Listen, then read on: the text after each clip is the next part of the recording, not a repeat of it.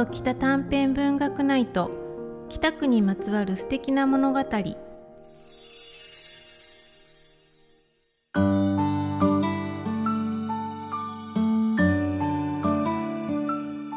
豊かな自然に恵まれ優れた歴史や文化産業が今も息づき。また大学の街として若者も多くにぎわいあふれる京都市北区。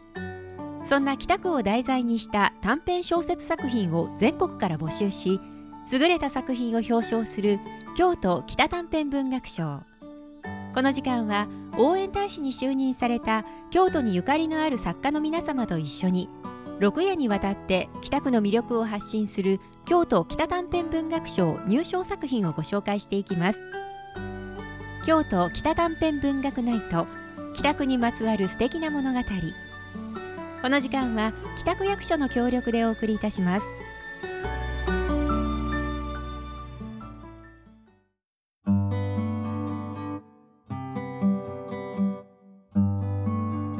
こんばんは。ナビゲーターの佐賀根幸子です。京都北短編文学賞は大人気作家望月舞先生の著書京都船岡山アストロロジーのシリーズ化と2巻発売を記念し創設されました。この度全国から寄せられた応募総数265作品全作品の中から最優秀賞と優秀賞船岡山を題材にした応募作品から船岡山部門賞小学生中学生高校生の応募作品からそれぞれ小学生部門賞中学生部門賞高校生部門賞の6作品が選ばれました。また今回北区の魅力を発信するべく作家の皆さんが京都北短編文学賞の応援大使に就任されています。第4夜の今回は小学生部門賞受賞作品のご紹介です。ご一緒するのは宮下恵馬先生です。宮下先生よろしくお願いします。こんばんは宮下恵馬です。よろしくお願いします。宮下恵馬先生は大阪府のご出身現在京都市右京区にお住まいです。平成19年第15回小川未明文学賞大賞受賞作「時事君と歩いた」でデビューされ同作で第37回児童文芸新人賞を受賞されました。代表作には「ドラゴンプリンス」シリーズ「君といつか」シリーズがあります。昨年12月には最新刊「好きって言って5巻運命の赤い糸」を刊行されました。さて今回ご紹介するのは京都北短編文学賞小学生部門賞受賞作品川田真子さん著灰の世界と不思議なデジタル時計です。ではどんな作品なのか宮下先生あらすじをご紹介ください。はい。小学6年生の京太は下校途中に不思議なデジタル時計を拾う翌日同級生の春と玉木にその話をすると玉木の弟蘭次郎の夢にも同じ時計が登場していてさらに夢の中で未来の北区が灰の世界となっていたという。北区の未来を守るため京太たちが取った行動とは？さあどんなお話なのか作品の冒頭を聞いてみましょう。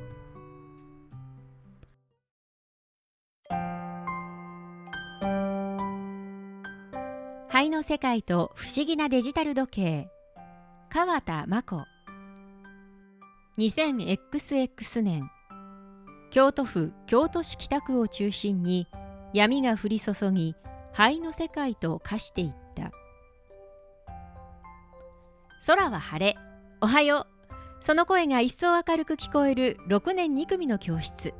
だがああ俺の気分は最悪だ。なんだよ。今日はずいぶんとぐったりだな。こいつは平泉春。東京生まれ京都育ち。よく俺にちょっかい出してくる嫌なやつ。はあ？京都の魅力を伝えるためのプレゼン発表なだけやろ？しかも保護者の前でするんじゃあるまいしもっと男らしくビシッとしこの女子は谷沢玉樹。沖縄生まれだが京都に移住してから何年も経つらしくすっかり関西弁に慣れている。容姿は女の子らしいのに性格も口調も男みたいだ。俺は大和京太。普通で普通の6年生。だってさ俺も京都のことよく知らんし興味ないし。あーそんなこと言うたら京都かわいそうやん。ひっどうっさいわ。そうだ。俺は純粋な京都人だがあまり京都のことも北区のことも知らなかった。そして今日の2時間目。そのプレゼンテーション。何が嫌だって画像を持ったりしながらアドリブで話さないといけないのだ。俺が一番苦手なアドリブ。あーいやいやとか考えていると朝休みの時間は終わっていたらしく春も玉木も自分の席に戻っていた。そして運命の時がついにやってきた。次々とみんなはプレゼンを始め何食わぬ顔で終わっていく。来る。はーい。次ヤマトさん。頑張れ俺。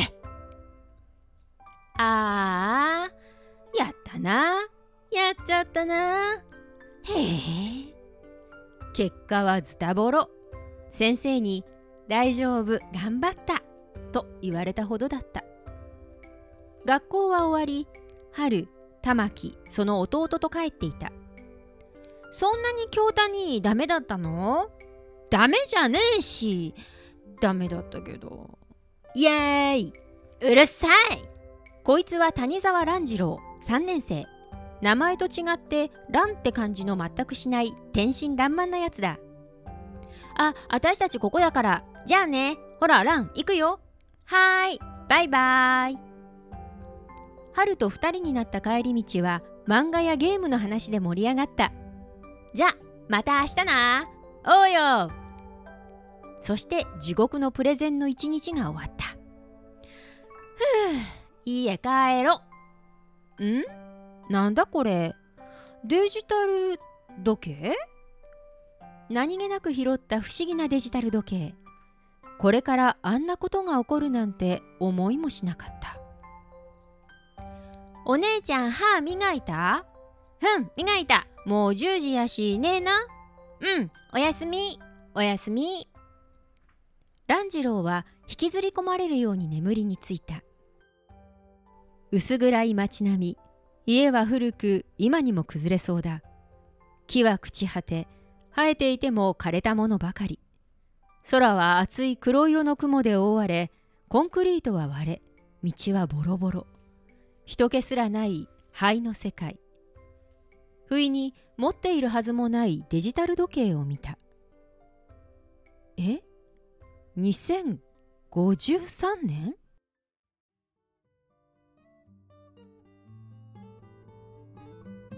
さあ先生、えー、こちらの作品の素敵なところ魅力的なところ良かったところを教えていただけますか？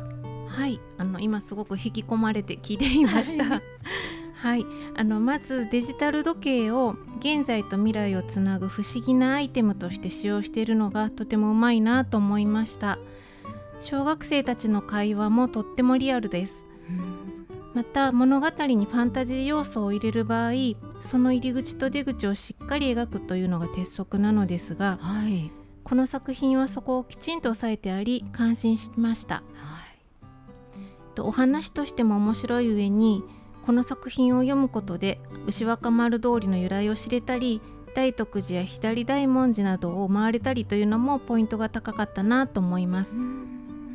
特に良いなと思ったのが、はい、小学生たちが自分たちで行動し問題を解決しようとしているところです。はあ、確かに、はい、未来は変えられるという若い世代からのメッセージだと受け取りました。確かにそうですよね。そう一生懸命ね考えて何かやっていこうっていうのが伝わってくる作品でしたよね。あの先生もいつもあのこうファンタジー作品だったりとかあの小説を書かれているんですけどその書かれている作品を作られる時何かこう気をつけてらっしゃることっていうのはあるんですか？はい。あの私は主に自動書を書いてるんですけれどもあの自動書を書く上であの常に気をつけているのはあの自分がこう伝えたいっていうテーマをそのままに書きすぎないことを気をつけています。あのやっぱあの物語として面白いっていうのがやっぱ一番大切かなと思うのであの子どもたちが読んで楽しいっていうふうに思ってもらえるようにっていうのを普段気をつけて書くようにしています。あそうなんですね。なるほど。えそういったあの視点からご覧になってこちらの作品はいかがでしたか？はい。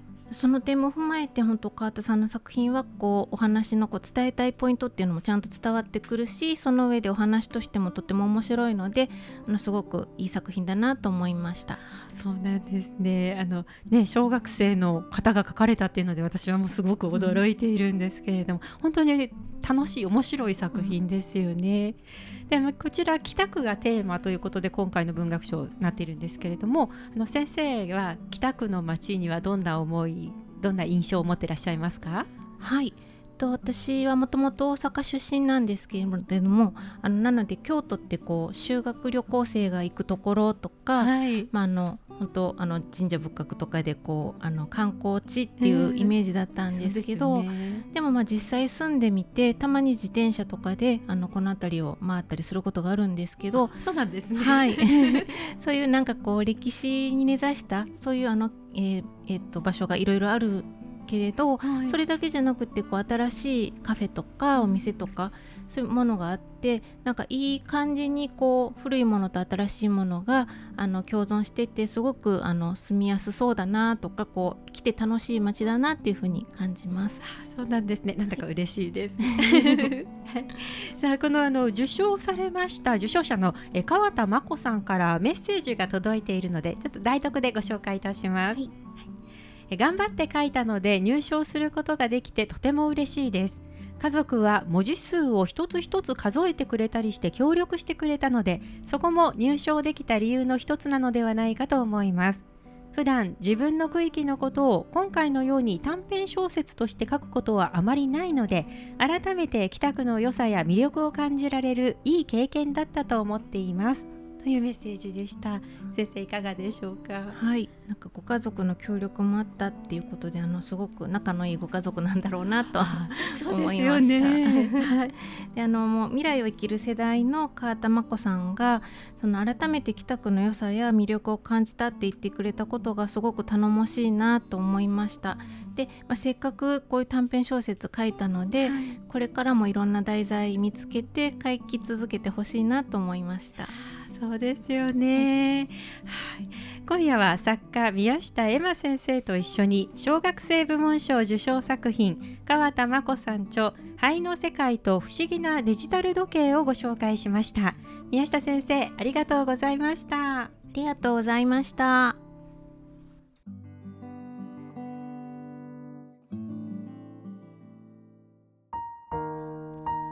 いかがでしたか？この番組は番組終了後ラジオミックス京都の公式ウェブサイトからポッドキャストで何度でもお聞きいただけます。また入賞作品は北区役所京都北短編文学賞ホームページからお読みいただけます。インターネットで京都北短編文学賞と検索してください。次回第5夜は明日の夜8時作家望月舞先生柏天先生とともに優秀賞受賞作品をご紹介します。